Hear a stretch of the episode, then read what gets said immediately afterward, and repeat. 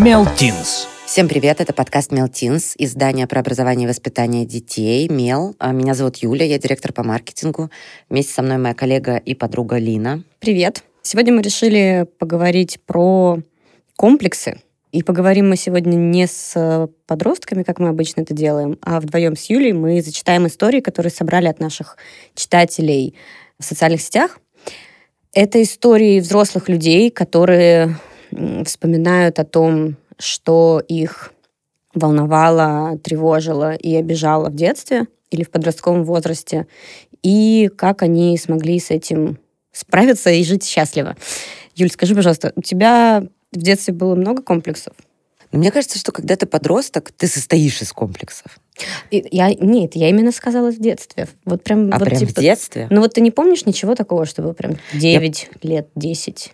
Я помню, что мне как-то дедушка сказал, что у меня курносый нос, и что мне нужно его опускать вниз. Ты, может быть, ходила, гордилась очень сильно? Нет. Почему? Нет? Нет, я не знаю, но он, он как-то заморачивался по этому поводу. Один раз он сказал еще, что у меня кривые ноги. Дедушки но, просто любовь. Но, но это не, как-то не осталось в моей памяти. То есть мне просто бабушка в какой-то момент, когда услышала это, сказала, он какую-то ерунду, как обычно говорит, что это не за случай. Бред. Да. Ну и я как-то такая, ну, фигня. Я не помню вообще, чтобы мне дедушки мои хоть раз говорили что-то оценочное про мою внешность или про мой характер или еще что-то наоборот. Это бабушки в основном такие, знаешь, бомбардировщики были вместе с мамой. И вот папа тоже, мне кажется, никогда не говорил ничего такого.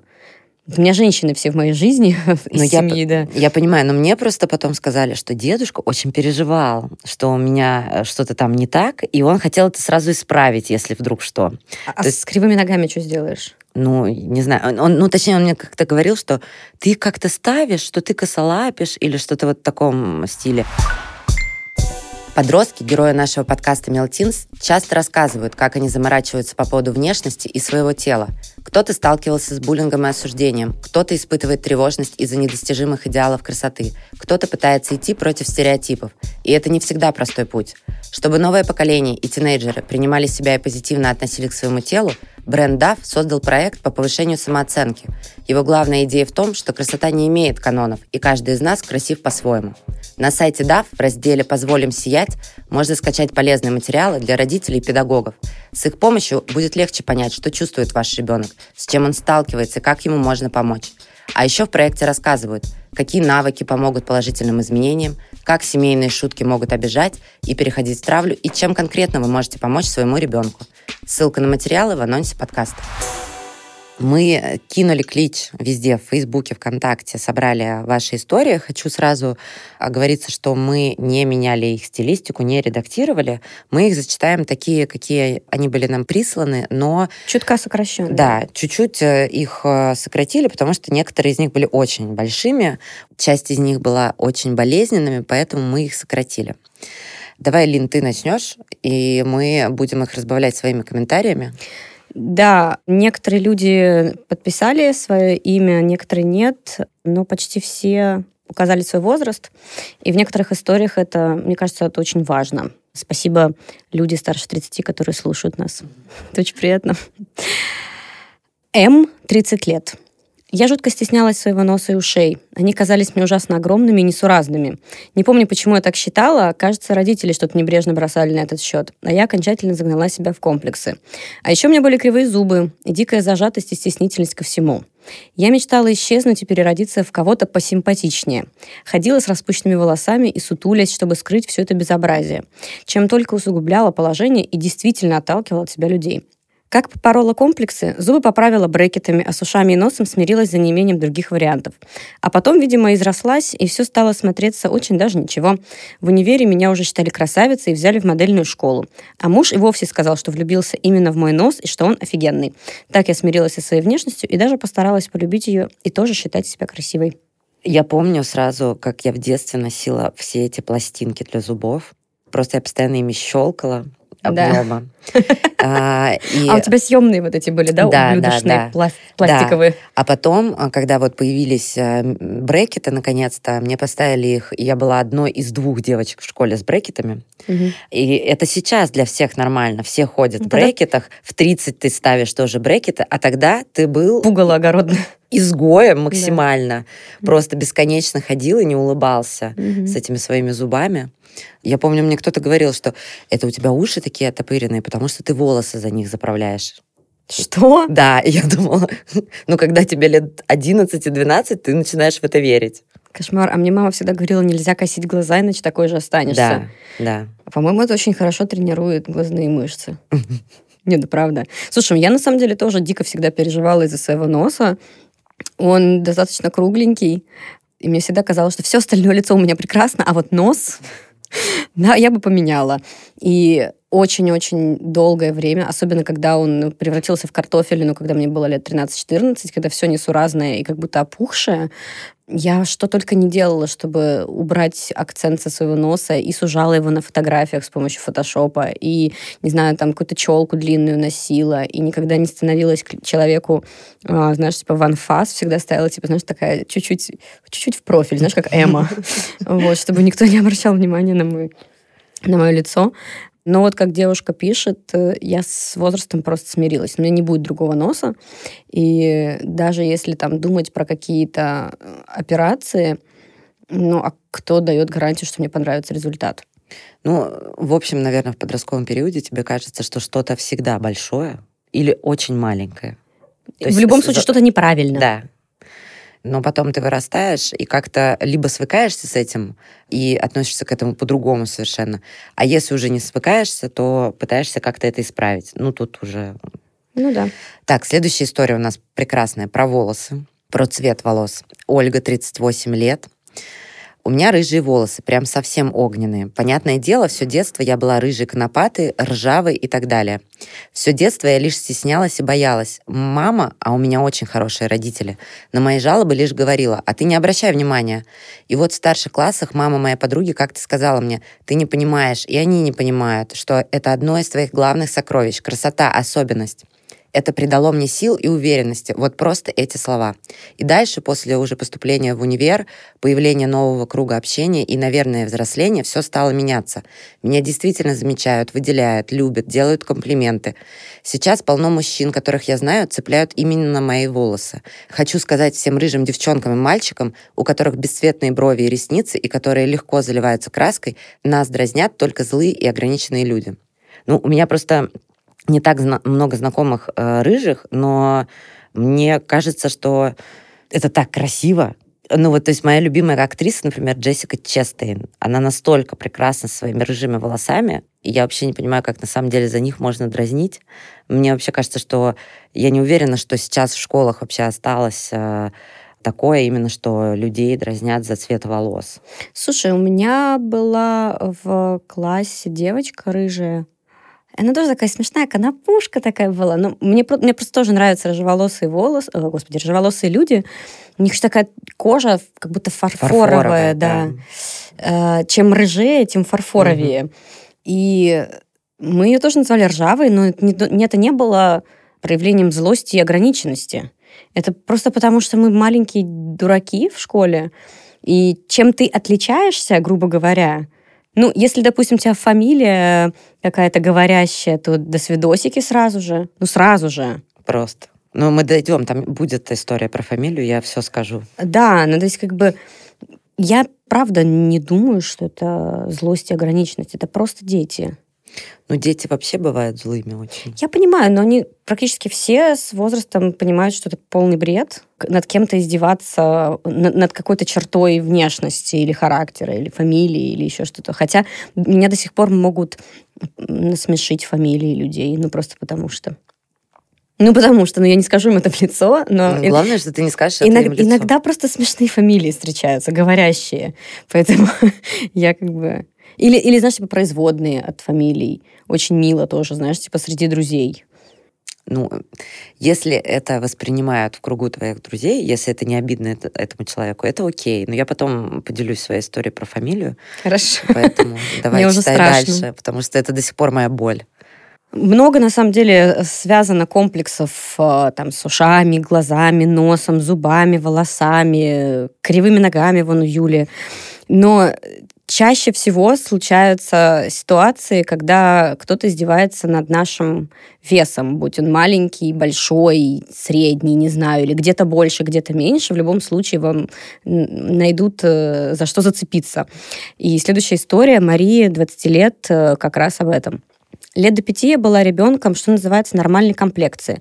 В первый класс я пришла достаточно крупногабаритной по сравнению со сверстниками. Кроме того, была несколько выше многих ребят. Моя полнота стала, как это часто бывает, поводом для шуток и издевательств. С начальной школы вплоть до девятого класса травили меня основательно. Самое безобидное, пожалуй, были оскорбления. Корова, жирная, жиртрест, а остальные не пропустит цензура. Надо мной постоянно смеялись, показывали пальцем, обсуждали. Самозапоминающимися стали пинок и плевок от старшеклассников. В подростковом возрасте лучше не стало, ведь ко всему прочему добавились дикие комплексы, неуверенность в себе, страх заниматься физкультурой, поскольку надо мной постоянно смеялись. После одиннадцатого класса я поступила за тысячу километров от дома в Москву, где начала активно заниматься собой, бороться не только с лишним весом, сколько со своей неспособностью принять себя такой, какая я есть. И у меня получилось. Я не только похудела, но и пришла к пониманию, что дело не в том, как мы выглядим, а в том, как мы себя ощущаем. Все якобы проблемы со внешностью решатся только в том случае, если решатся проблемы в голове. Поэтому нужно научиться быть собой, быть таким, какой ты есть, поскольку изменение формы не изменит твоего содержания. Ну, что сказать про mm. одноклассников, которые дают пинок и плевок? Идиоты? Или используют э, жиртресты коровы? Ну, то есть это вот к тому моменту, что ну, когда ты становишься взрослым, хоть мы и считаем подростков тоже взрослыми, э, ты начинаешь понимать, что ты не имеешь права обзывать людей просто так. Да, возможно... Мне нравится, что ты подчеркнула просто так. Ну, ситуации разные бывают, да? Мы их понимаем. Все жилищно-коммунальные проблемы решаются только с ругательствами. То есть я не представляю ситуацию, где мы сидим с тобой на работе, и у нас появляется какой-то, скажем так, пышный сотрудник, и мы начинаем его все вместе так обзывать. Хотя у нас тоже коллектив, да. У нас тоже коллектив, как и в школе. Но просто в школе и в твоем, скажем так, половом созревании все настолько клубок какого-то нервов и, не знаю... Ненависти. Осоз... Ненависти, попытки осознать, кто ты есть и кто есть другие, что это мне напоминает, как, знаешь, люди, которые считают, что они имеют право оставлять любые комментарии э, в соцсетях, вот это то же самое в школе. Ты можешь сказать все, что угодно друг другу, и тебе типа ничего за это не будет. Наверное, сейчас это опять же меняется, потому что многие родители становятся более осознанными и э, слышащими своего ребенка, но в эпоху вот всех э, ребят, которые присылают нам истории и наши с тобой детства и школьные времена, если бы мы пришли к родителям и сказали, надо мной издеваются, это было бы еще хуже. Или, возможно, родители бы вообще никак не отреагировали и сказали бы, ну, надо отбиваться как-то. Это надо твой характер, становление характера. Так, следующая наша история. Дарья, двадцать четыре года. В детстве, когда я плакала маме, что меня называют гадким утенком, она отвечала, что я вырасту и стану прекрасным лебедем. Я училась в двух школах. В первой школе меня постоянно подкалывали и обзывали из-за фамилии. Меня называли гадким утенком, уткой. Шутили про тупость уток. Временами меня по имени вообще не называли, только пренебрежительная утка. И в утках, и утятах нет ничего плохого, они миленькие, но мне до сих пор отзывается внутри, когда кто-то о них говорит. Также меня дразнили из-за носа картошкой, называли страшной и толстой, хотя в школе я никогда не весила больше пятьдесят килограмм при росте сто шестьдесят. Мне не нравилось смотреть в зеркало, и тем более на фотографии. С уходом в другую школу часть травли прекратилась, но оставалась за пределами. В компаниях я ощущала себя страшненькой подружкой, и в итоге травля прекратилась, когда я переехала в другой город в девятнадцать лет. Поначалу я не верила, что моя фамилия может казаться милой, а я красивая. Комплименты со стороны и похвала сама собой постепенно давала плоды. Я начала нравиться, а через четыре года начались отношения, а в них любовь к себе еще выросла. Вот, вы знаете, друзья, я дождалась этой истории, потому что это моя болезненная тема. Как, может, кто... как можно тебя обидеть?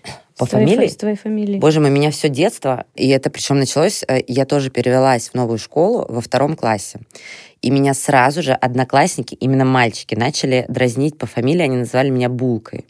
И меня дико это раздражало и обижало. Так ты же не Булгак. Ну а как... Блин, для ребенка в девять лет Буглак или Булгак – это одно и то же. Ну и там дальше начались бурлаки на Волге, конечно же. Когда мы все чуть повзрослели, наступили они.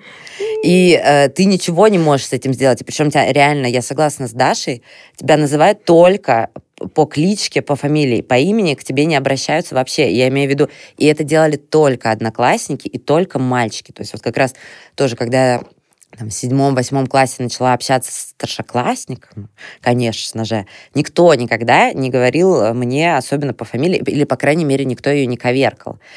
Но вот эти пацаны, с которыми ты учишься, и тебя преследует эта булка просто бесконечно. Я ненавидела свою фамилию, до сих пор ее не очень люблю, в том числе из-за них.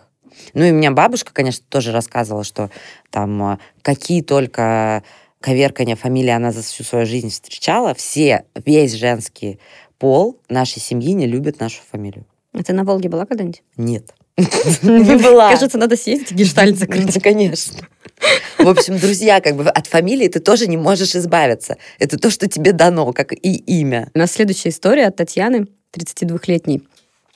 Все начинается с семьи. Родители не считали меня красавицей, довольно часто публично напоминали об этом. Дохленькая, тут нет груди, тебе нельзя носить платье, надо закрывать твои шрамы на коленках, ты слишком высокая, у тебя такие узкие плечи. В средней школе начался жесткий буллинг до самого выпускного. Моя кличка была Червяк, в институте все резко изменилось. Из плоской дистрофичной моя фигура стала модельной. То есть, конечно, ничего не изменилось, кроме отношения. В институте с новым коллективом мне выпал шанс создать совершенно другую личность, и, к сожалению, это был перекос в другую сторону. Из жертвы я стала хищником. Я много флиртовала, пользовалась вниманием, собирала отношения как трофеи и первой бросала парней. Ушла из дома, работала на полставки и училась. Было тяжело, но все, чтобы доказать себе, что я не червяк. Только спустя десять лет понимаю, как это было глупо и деструктивно. Мне повезло, я встретила мужа, человека, у которого хватило любви, терпения, спокойствия, прощения, чтобы переварить весь этот яд. До сих пор не понимаю, как он это смог, я была просто комком желчи. Но опять же, возвращаемся, что родители, они очень умеют выбирать фразы. Я не понимаю, как... Я понимаю, что многие из них, как обычно, все говорят, что это все потому, что мы любим тебя и хотим, чтобы ты была лучше. Еще, кто кстати, тебе еще скажет, кроме вот, нас? Вот, это прекрасная это фраза. Мне мама постоянно тоже говорит, ну кто тебе это скажет, кроме меня? Да никто, и почему, не надо. Почему ты именно должен говорить это вообще в целом? И это же не, знаешь, это не история, когда у тебя, да, что-то в зубе застряло, и тебе вот реально никто не говорит. Это не то, от чего ты можешь избавиться. Mm-hmm. И, возможно, тебе окей с этим. Если другим не окей, ну вообще как нет груди, ты худой, что можно сделать? Есть больше, есть капусту. Дохленькая вот это вот еще, типа... Нет, как ты бы... знаешь, я, допустим, могу сказать, что ну, я никогда не была худой. Я всегда была, как мама и бабушка говорили, взбитенькая. В теле. Нет, не в теле, именно взбитенькая. Кто меня взбил, не очень понятно, что это значило, я никогда не понимала. Но я помню, что у меня была подружка, которая... У нее родители переехали в Америку, естественно, как бы подружка в Америке, когда тебе десять лет, это звучит как... Что-то просто... невероятное. Что-то... Мне не верили в школе, что у меня mm-hmm. подружка в Америке, я показывала им письма, они такие, это неправда, ты сама себе пишешь. Ну, короче, вот такой бред.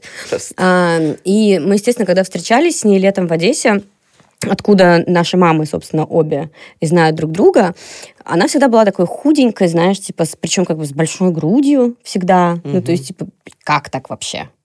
Ну, вот как это вообще возможно? У меня есть тоже такая знакомая, у нее шестой размер груди. И у нее красивые волосы, у нее на голубые глаза, она кожа еще, она в Америке живет. Ну, в общем, короче, всегда, когда мы фотографировались рядом, мама такая, типа, говорит, ой, ну вот у Лены ножки такие, типа, худенькие, а у тебя прямо окорочка такие. Блин. Я такая думаю... Я обижалась, я плакала, а мама вообще не понимала, в чё, а что такого. Конечно. А сейчас я ей рассказываю, она такая, неправда. Не было такого? Конечно, не было. У меня мама такая же, то есть я ей рассказываю какую-то историю, которая меня очень обижала в детстве, когда она что-то делала, она такая, это ты все придумываешь. Да вот тебе делать нечего, сидишь только вечерами и придумываешь. Да. Ну, слушай, до сих пор такое, знаешь, я каждый раз проклинаю себя, когда я хожу с мамой по магазинам. Я не хожу выбираю. с мамой по магазинам. Это происходит раз в тысячу лет. Я даже не знаю, зачем я это делаю, потому что она больше не покупает мне одежду.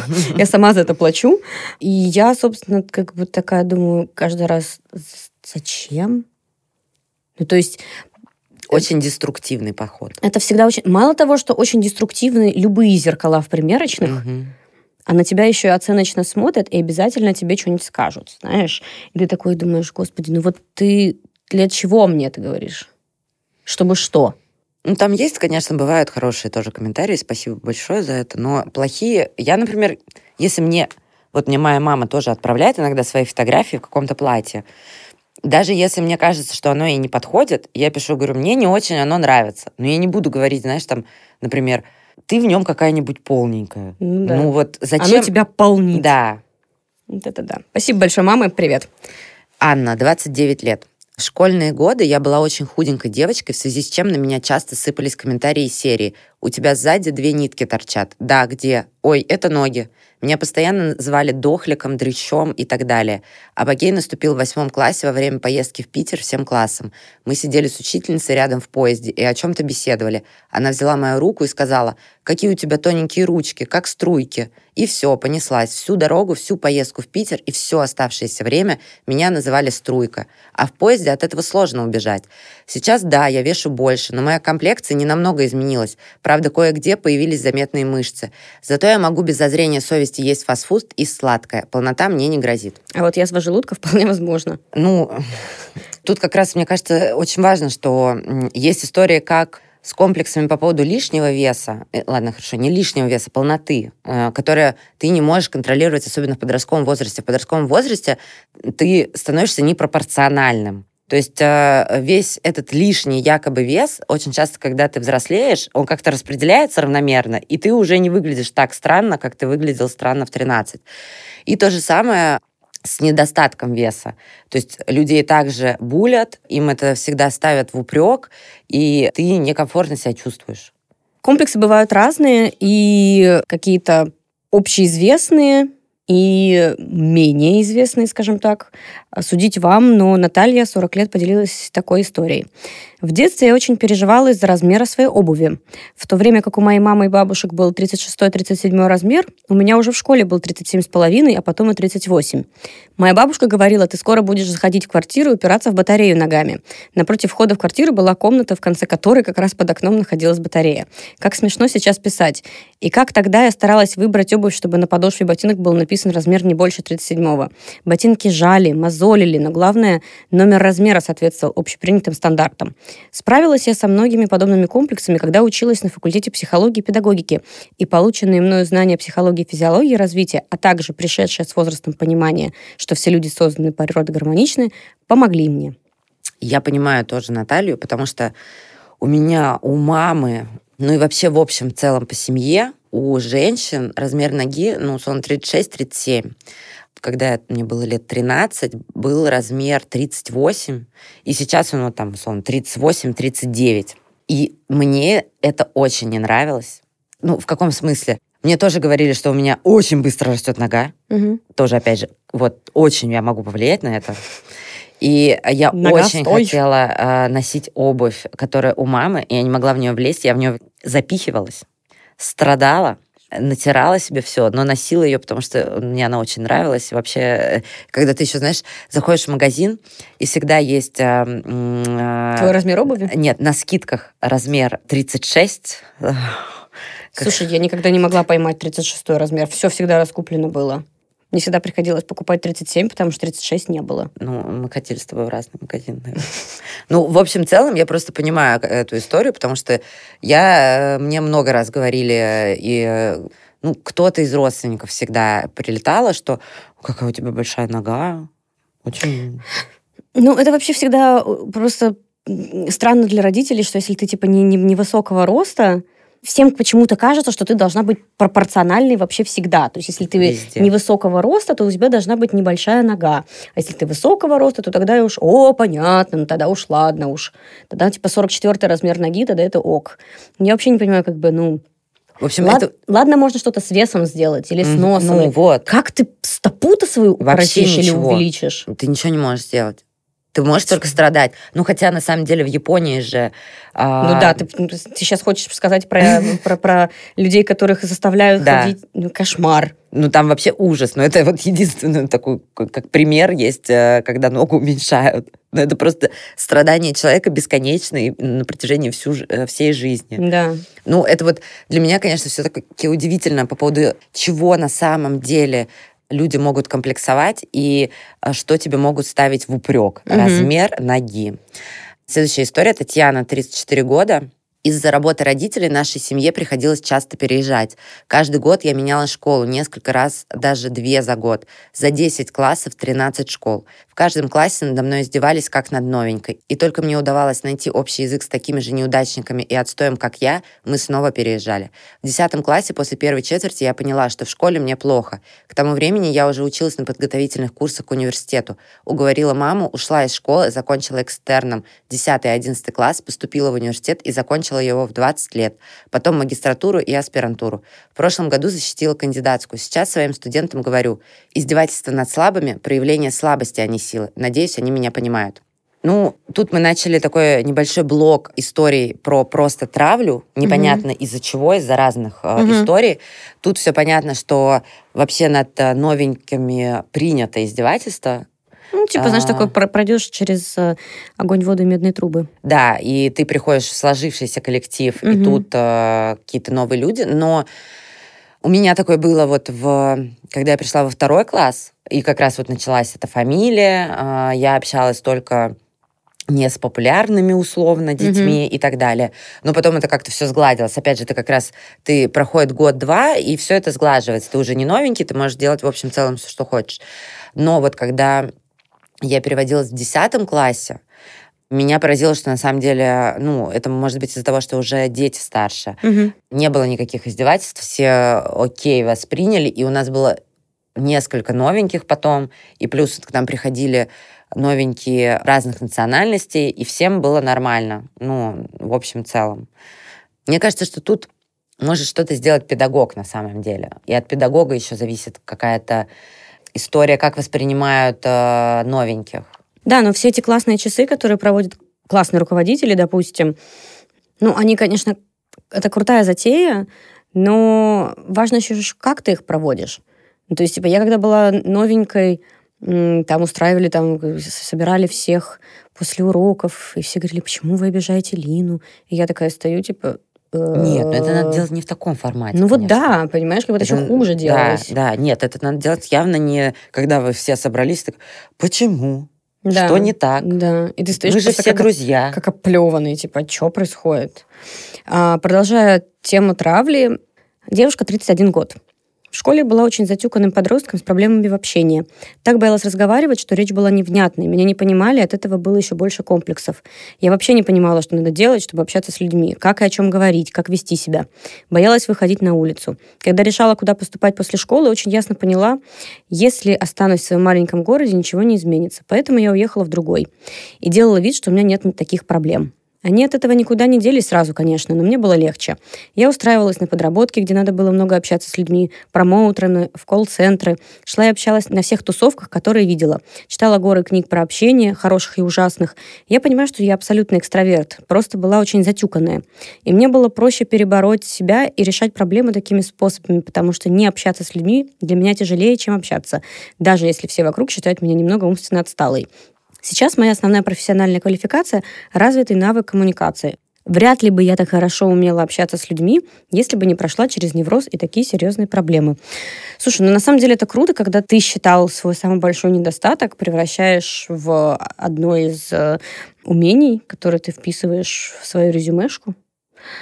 Да и, в принципе, мне бы на самом деле было интересно узнать, чем, чем затюканный да, была вот я эта тоже девушка. Хотела услышать, кто э, это делал. Да. Либо есть... это общая какая-то была атмосфера, что ей не давали говорить, например. Ну, не учитывали ее мнение, не знаю. Да. Поэтому, как бы, да, если есть возможность у девушки рассказать нам в, просто в дальнейшем, написать, что происходило, да. да, пожалуйста, поделитесь. Следующая история касается достатка семьи. Это, на самом деле, тоже может быть одним угу. из комплексов. Лиза, тридцать семь лет. У меня была бедная семья, отец безработный алкоголик. Мама спасала и делала вид, что все нормально. Дома было плохо, но родственники жили за границей, и я была очень хорошо одета. В те времена гаджетов не было, и хвастаться в школе можно было либо знаниями, либо шматьем. У меня был такой диссонанс, и требовались такие усилия, чтобы держать лицо. В гости никого не позовешь, хоть и живешь рядом со школой. Сначала это касалось подружек, потом мальчиков. Вроде все у тебя в порядке, хорошо учишься, хорошо одет и симпатичен, но внутри тебя ад. Это пост не детям, а родителям. Не пейте и закрывайте глаза на ваших детей. Им потом всю жизнь нужно себя выстраивать и любить заново. Нечего добавить. Нечего. Думаю, не, не будем комментировать. Думайте о своих детях. У нас была уже история про то, как девушку оскорбляли на почве расовой неприязни. И у нас есть еще одна история от Илги, тридцать четыре года. Она пишет: «Я росла в маленьком поселке Республики Хакасия. Основное население республики – метисы и хакасы. Мой дедушка был коренным хакасом, а бабушка – наполовину. Все бы ничего, но именно в этом поселке в основном жили люди со славянской внешностью, и мои раскосые глаза не вписывались в общую массу. Мало того, что меня зовут Илга, что рождала массу обидных производных, еще я картавлю. Вот такой суповой набор для ребенка. Меня дразнили узкоглазые, называли хакосней, коверкали мое имя в юнгу и иглу и так далее». Плавно из детства это перетекло в подростковый период. Чтобы давать сдачи, я курила, выпивала и всем видно показывала, что меня мало интересует моя внешность, мои нестандартные глаза и редкое имя. Однажды одна девочка, коренная хакаска, с ярко выраженными этническими чертами лица сказала, что мне повезло, что я метиска и что я красивая, и что парни за мной волокутся, а мимо нее проходят. Так что мне надо ценить вот это, и все. Эпизод странный, но он очень повлиял на меня тогда. Тем более он врезался мне в память. Как бы такое подтверждение, что ты красивая. И не от парней, а от девчонок, с которыми ты в рамсах.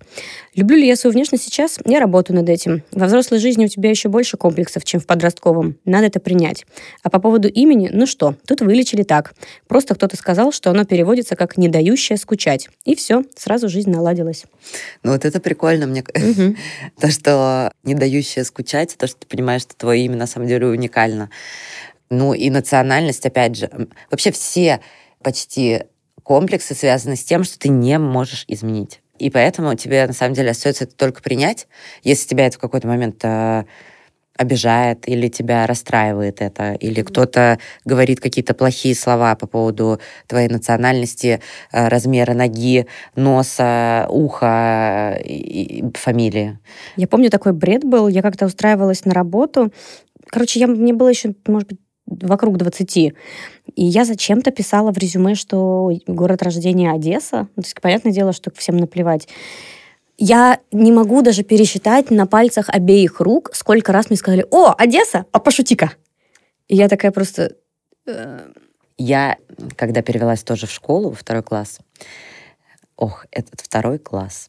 Все знали, ребята... Я в первом классе проучилась последние три четверти в Киеве. И, соответственно, когда я переводилась, об этом знали.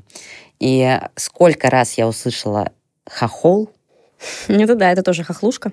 Да, и, конечно, меня это обижало. Просто потому что это звучит не как украинец. Ну, то есть как бы ну, это вообще, в принципе, ну, как бы это как украинцы говорят... Москаль. Москаль. Ну, да. Мне кажется, что даже москаль не настолько обидно. Ну, фиг его знает. Потому что ты не москаль? Ну, просто это как бы... Вообще, в принципе, все вот эти вот присказки, знаешь, не самые приятно окрашенные, которыми называют людей откуда-то, указывая на их национальность или этническую принадлежность, или цвет кожи, или еще что-то. Это вообще, на самом деле, такая обидная тема, и про толерантность сейчас говорят повсюду, но, мне кажется, хохлам меньше всего достается защиты э, от всего вот этого, потому что, ну, как бы тоже обидно. Да. И как бы, и, и, и тут ты стоишь такой, знаешь, типа из серии, вот тут расовые какие-то, знаешь, тряски, и ты такой, а меня всю жизнь хохлом называли. Да, и, да, и все да. такие, типа, и... Ну и чё? Да, ну и чё? И ты такой... Ну, в принципе, ничего. В общем, в целом, да. Я до сих пор не люблю, когда мне так говорят. Да, ну, тут, понимаешь, еще в чем дело? Мне мама часто рассказывает про то, что... Ну, у меня у мамы остался говор немного, хотя она, она переехала тридцать лет назад из Одессы в Россию. Как остался говор, я не понимаю. Наверное, потому что она с одесской своей мамой каждый день разговаривает по скайпу. Наверное, надо прекращать. Она мне каждый раз такая...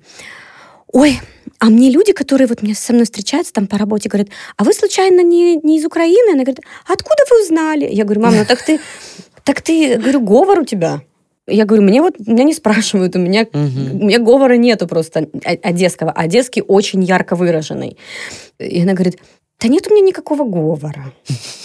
Я ну, говорю, ты знаешь, мам. Если я, я, когда ездила в Киев э, в детстве на три месяца, вот, я возвращалась и это месяц... Это невозможно. Ми, ну, ладно, неделю минимум я еще говорила с, именно интонационно, как они да, привыкли. Да, да, да. Но потом ты возвращаешься, и все меняется. Но когда ты долго не находишься там, это, да, конечно, это все телефонные разговоры. И причем, что самое убогое, когда ты из Москвы приезжаешь в Одессу, тебя говорят москаль. Да, ты везде, я повсюду иностранец, и повсюду я вроде бы свой. Валерий Меладзе, он в наших душах. Друзья. Я думаю, надо заканчивать, да? Надо заканчивать. Но вообще, на самом деле... Я не знаю, если это подростки, которые нас будут слушать, вы, наверное, должны извлечь из этого, что у всех были комплексы. У ваших родителей были комплексы, у ваших педагогов были если комплексы. Если нет, то будут. Да, и их надо как-то пережить. И помнить, что ты прекрасен, даже если ты так не считаешь. Не, понимаешь, в чем дело? Еще когда тебе тринадцать, и ты живешь в этой боли и в этом непринятии себя, тебе кажется, когда тебе говорят, что вот ты вырастешь, все изменится, ты такой, блин, скорее Фигня. бы. Да, скорее ну, бы. Время так долго тянется. В это время, да, и в, тебе, когда тебе тринадцать. И тебе все равно, что с тобой будет, когда будет восемнадцать-девятнадцать. Тебе в данный момент плохо. Поэтому все, кто нас слушают, ребят, блин, ну, ничего, кроме времени, не поможет, правда. Возможно, вам стоит, не знаю, обратиться за помощью к психологу, если вас это прям сильно задевает. Либо, если над вами издеваются ваши близкие друзья, сказать им, что вам это неприятно. Просто не думайте, что кому-то позволено вас обижать. Никому не позволено, и чем раньше вы начнете это осознавать и не принимать негативные комментарии в свой адрес, тем лучше. Но злом на зло отвечать зло. Нельзя так делать. Поэтому держитесь, всех обнимаем. И до новых встреч. Пока-пока. Пока. Нас можно слушать ВКонтакте, Яндекс.Музыке, Apple подкастах, Google подкастах. И мы будем рады, если вы оцените подкаст в приложении.